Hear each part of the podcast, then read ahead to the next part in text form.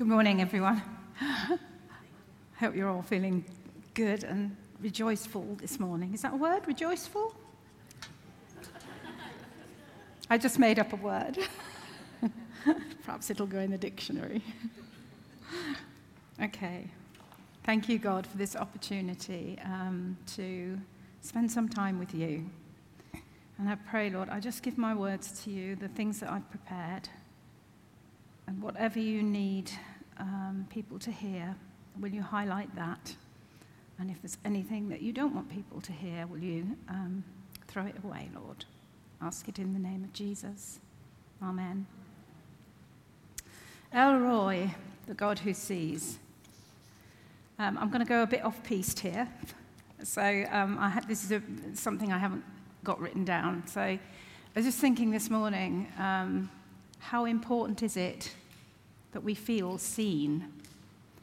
Um, my daughter Becky, uh, when she left home, uh, she would be 18, 19, she went to college in London and she found a church. She was still walking with the Lord at that point. She found a church in the centre of London which was for actors and artists and musicians. And um, she made herself very useful on the tech desk. They used to call her Techie Becky. Um, and, but her real desire was to do backing vocals in the band. And she constantly asked, Can I do backing vocals, please? Can I? I think once she was allowed to. She's got a lovely voice and she sings harmony really well.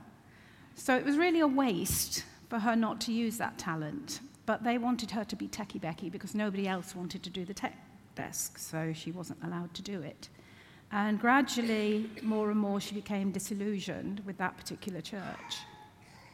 And it was instrumental. There were other things that happened, but it was instrumental in, um, I won't say causing her to walk away because that was her choice, but it didn't help, let's put it that way. Um, one day, while she was still there, we, we went down to see her. It was some kind of evening. Um, maybe it was around Christmas, I think she was in a choir and she was, um, they were doing some kind of performance. Anyway, we went down to see her. And afterwards, there was a little party in their crypt downstairs. And I was watching her. And she was flitting from group to group. She knew, she knew everyone there. And she was flitting from one group to another. We hardly saw her. She would, she would go and hover in one place, and then she would flit to another. And then she would flit to... And I said to um, Jonathan and Sophie, who were with me, I said, oh, she's like a hummingbird. And, um, you know, she just flits from place to place and doesn't really settle anywhere. And um, Sophie was so taken with this idea that she wrote a song called Hummingbird for her sister. And, of course, Becky was really thrilled with that. Um, so Becky then told me she was going to get a tattoo. Now I'm really against tattoos. I don't like them. Sorry if you've got them, but I really don't like them, and I was very upset. But she had a hummingbird tattooed on her shoulder. And when I said to her, But why? Why would you spoil your pretty skin? And she said, Mum, it's about being seen. It's about being seen. She wanted it there permanently to remind herself that God sees her. And I'm just holding on to that now when she's really quite far away from the Lord. That hummingbird is still on her shoulder. You know, I don't believe they're particularly godly things, but that's my, maybe I'm old fashioned, I don't know. But that, she wanted a permanent reminder that God sees her. She has a cross tattooed behind her ear and a hummingbird on her shoulder to remind herself that God sees her. Um, one of Jonathan's favourite films is Avatar. Have any of you ever seen Avatar? And his favourite phrase from that film is when one of the um, protagonists says, I see you. Because it has so much more meaning than just with your eyes. Right, I'll get back on track now, Daniel. So, when I was first thinking about this, um, I'm going to read first the um, scripture, I think, which Daniel is going to put up for us Genesis 16 1 to 15. Now, Sarai, Abram, Abram's wife, had borne him no children, But she had an Egyptian slave named Hagar. So she said to Abram, Abram, sorry, the Lord has kept me from having children. Go and sleep with my slave. Perhaps I can build a family through her. Abram agreed to what Sarai said. So after Abram had been living in Canaan 10 years, Sarai, his wife, took her Egyptian slave Hagar and gave her to her husband to be his wife. He slept with Hagar, and she conceived. When she knew she was pregnant, she began to despise her mistress. Then Sarai said to Abram, You are responsible for the wrong I am suffering. I put my slave in your arms, and now that she knows that she is pregnant, she despises me. May the Lord judge between you and me. Your slave is in your hands, Abram said. Do with her whatever you think best. Then Sarai mistreated Hagar, so she fled from her. The angel of the Lord found Hagar near a spring in the desert. It was the spring that is beside the road to Shur. And he said, Hagar, slave of Sarai, where have you come from and where are you going? I'm running away from my mistress Sarai, she answered. Then the angel of the Lord told her, Go back to your mistress and submit to her. Excuse me. The angel added, I will increase your descendants so much that they will be too numerous to count. The angel of the Lord also said to her, You are now pregnant, and you will give birth to a son. You shall name him Ishmael, for the Lord has heard of your misery. He will be a wild donkey of a man. His hand will be against everyone, and everyone's hand against him. And he will live in hostility toward all his brothers. She gave this name to the Lord who spoke to her You are the God who sees me. For she said, I have now seen the one who sees me. That is why the well was called Beer Lahai Roi. It is still there, between Kadesh and Bered. So Hagar bore Abram a son, and Abram gave the name Ishmael to the son she had born. So when I was first thinking about this, a memory came to me. I'm probably going to need my glasses for this. Um, from many years ago, when I was at drama school, um, there was a girl, um, I can't even remember her name, I think let's call her Joanne. Drama school is very competitive. Uh, you, you may know this already. I'm sorry if I'm preaching to the choir. It's very, very competitive. It's one of the few things, most of them are attached to universities now. Um, and it's one of the few university courses that you have to pay to be auditioned. So um, it's really, really competitive. It's an amazing achievement even to get into one. My daughter got into two. Sophie got into two. Um, I only got into one, and that was after trying twice. it's my second attempt. Um, they are very um, they are very down on you if you don't work. You have to work really hard. Um, and even then, if you don't hit what they feel is the mark to be successful in the acting industry, they will throw you out. Because there are queues of people waiting for a place that would take your place. Joanne was um, in her 20s, um, but she looked about 12 years old, which is a great benefit in this industry because if they want a child, um, they have to jump through all sorts of hoops. They have to be licensed and everything. There's a lot of paperwork to fill in. So if there's a woman who looks in her 20s who looks 12 years old, they can get a lot of work. So I think that's why they took her on. Um, but partway through the year, um, partway through the year, was a, she was about to be thrown off the course through no fault of her own. You may have heard of the terms stage presence. Do you know what stage presence is? Um, you can't learn it. It's something you've either got or you haven't. Um, Judi Dench has it. If I've passed Judi Dench in the street in Stratford and walked past her and not realised until I've gone past her, that little old lady standing outside Marks and Spencer's, that, Is that Judy Dench? I've met her, I've spoken to her. She is tiny and very, very insignificant looking. You really would not give her a second glance. When she gets on stage, she's a giant. She's got this amazing presence. Um, if any of you remember Ralph Richardson, um, I saw him on stage as well. You could not take your eyes off him. Didn't matter who else was on the stage, your focus was always on him. Some people have got that.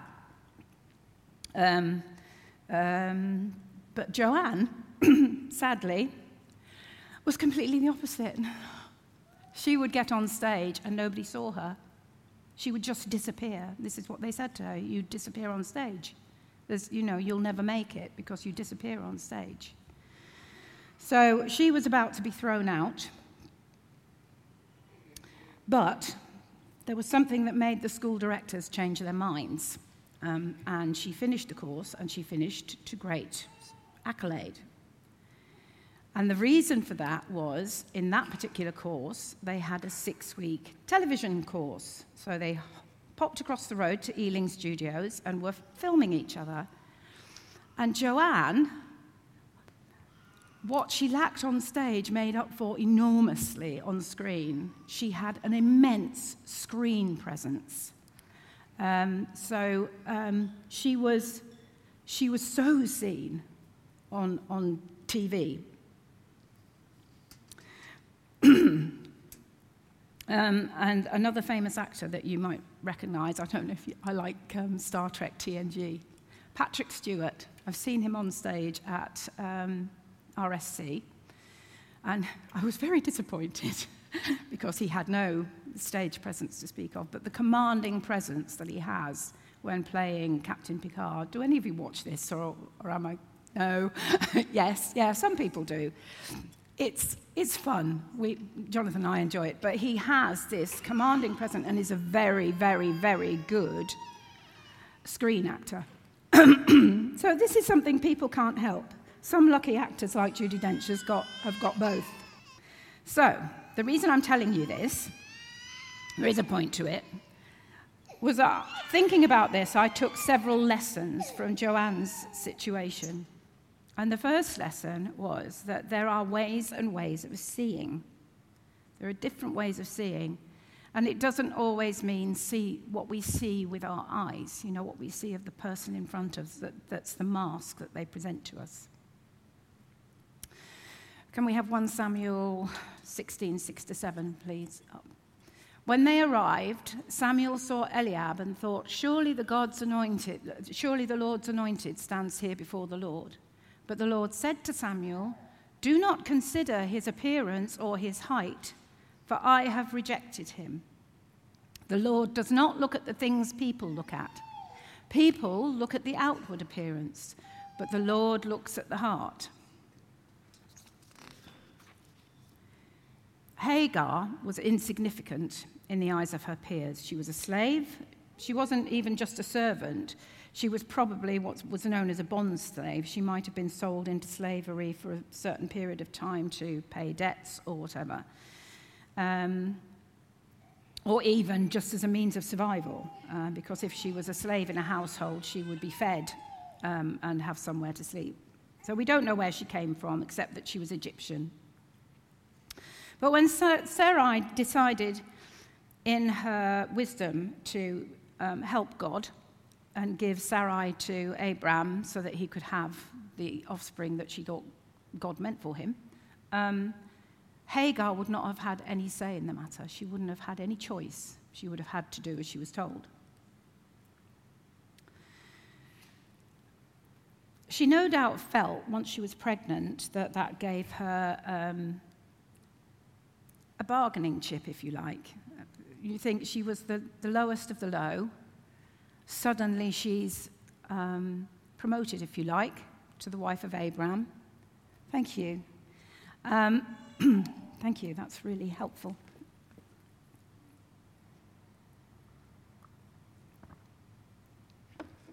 And, and she did something that Sarai hadn't been able to do. She got pregnant. So it must have been quite heady for her. Um, and she started to lord it over Sarai.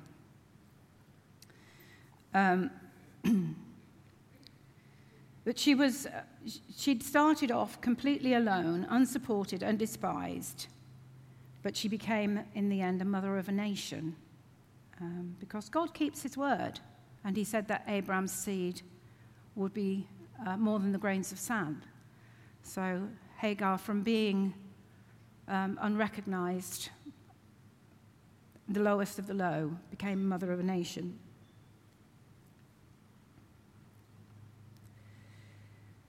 Um, of course, her attitude backfired on her.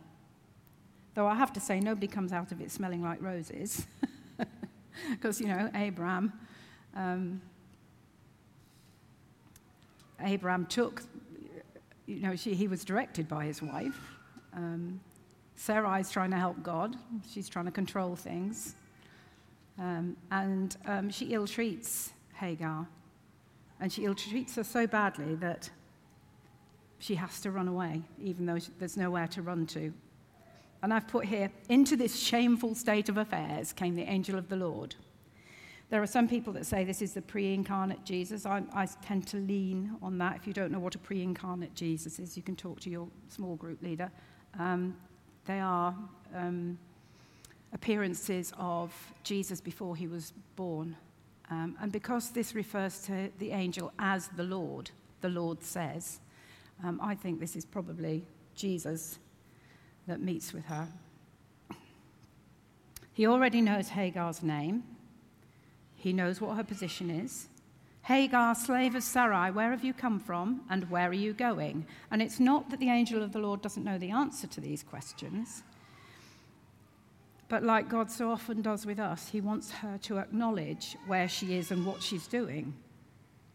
She has the sense to see that, and her answer is honest I'm running away from my mistress, Sarai. So the response from the angel is to say, Go back to your horrid situation. Um, and this is the second lesson I picked up from Joanne. Sometimes we're not seen because we're not in the right place. Joanne's right place was in front of the camera, not in front of a live audience. Hagar wasn't in the right place. The desert isn't a good place for a pregnant woman or a woman alone. She had no food. And the reason she was sitting beside a spring was because that would be the only source of water in the desert. If she, she couldn't move, she couldn't go forward. if she'd stayed there and not gone back, she probably, and she and her child, would probably have died. She was in an impossible situation. She, she couldn't go back because she would be beaten uh, or mistreated, and she couldn't go forward because she would die. But God told her to go back to the place that she was meant to be. So that's a question I have.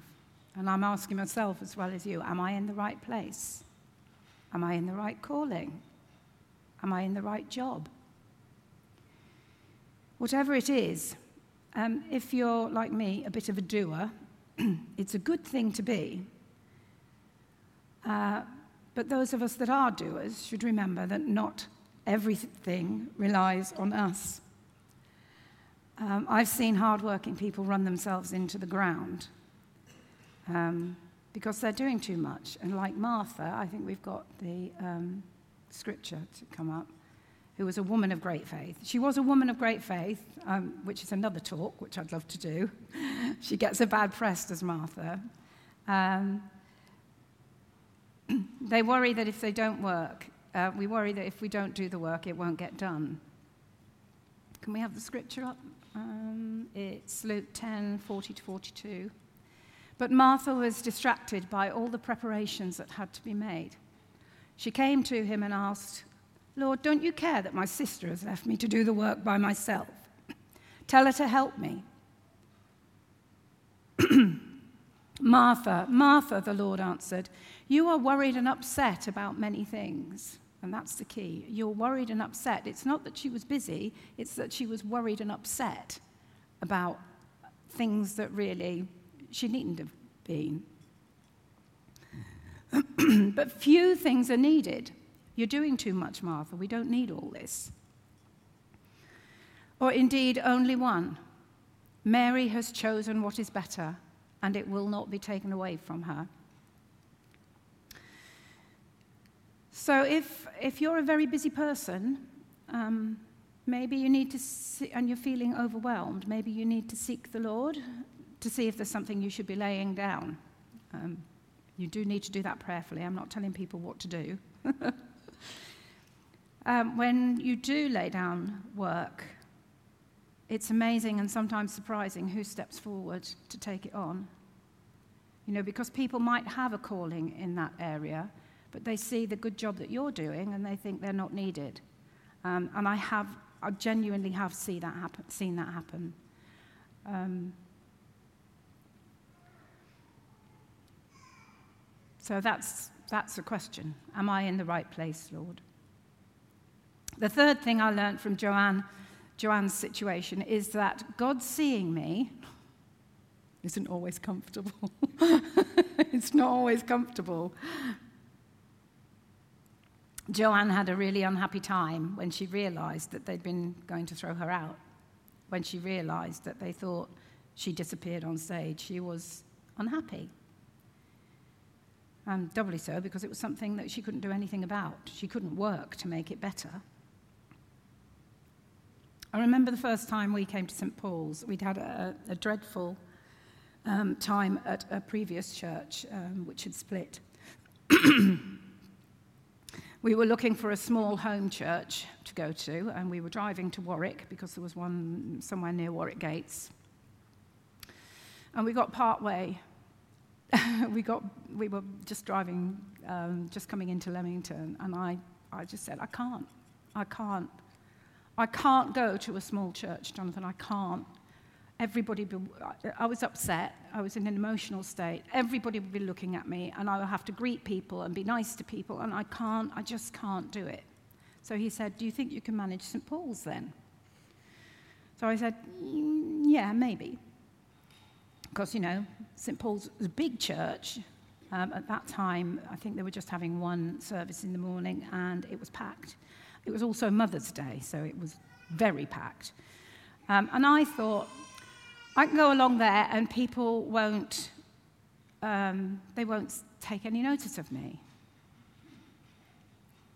So along we came and we sat in a pew. They still had the pews. We sat in a pew over there behind the pillar so that nobody could see me. And I listened to the service with the tears rolling quietly down my cheeks, thinking, this is fine, I can cope with this. But then, um, I mean, my sorrow was compounded by the fact it was Mother's Day and my children hadn't remembered me, so I was in a right old state.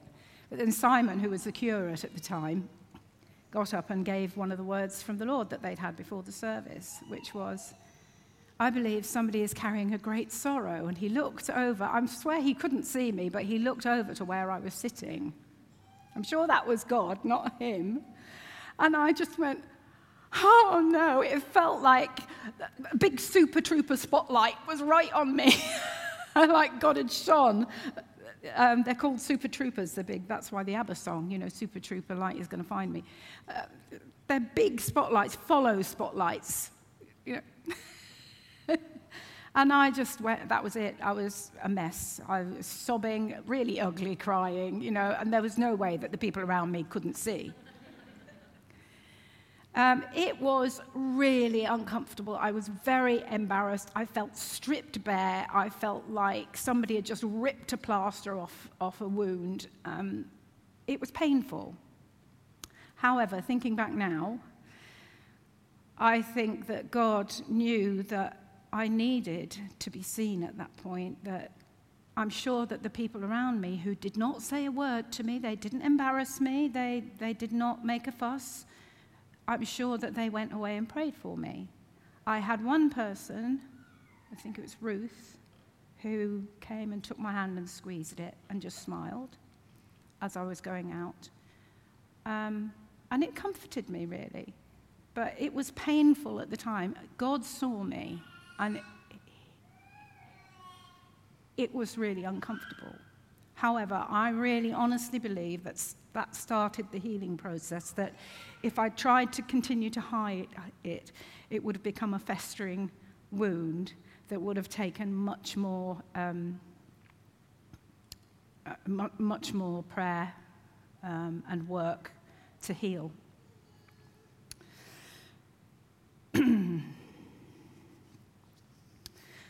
So the situation that Hagar was in was bad enough to drive her into the barren desert. Um, it was uncomfortable for her. It was uncomfortable for her to go back. Can you imagine what it would be like? She would have to humble herself before this woman who was ill treating her. I'm going back to ask for my job back that I've run away from. Um, I'm going back to ask them to take me in again, even though they've been ill treating me. Um, she had to humble herself. It was uncomfortable for her. She had to go back to whatever punishment was awaiting her. But the sense of God seeing her was so profound that she was able to do that. Even the name Ishmael um, sounds like God hears. And he says, I have heard your misery. I have heard your misery. If you're feeling miserable, God has heard your misery.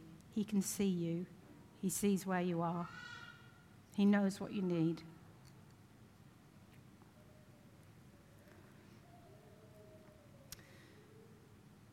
Hagar's encounter with the angel of the Lord completely changed her life. He sees her and tells her she's important, but she herself has seen God, the one who sees her. That strengthened her to face whatever was to come.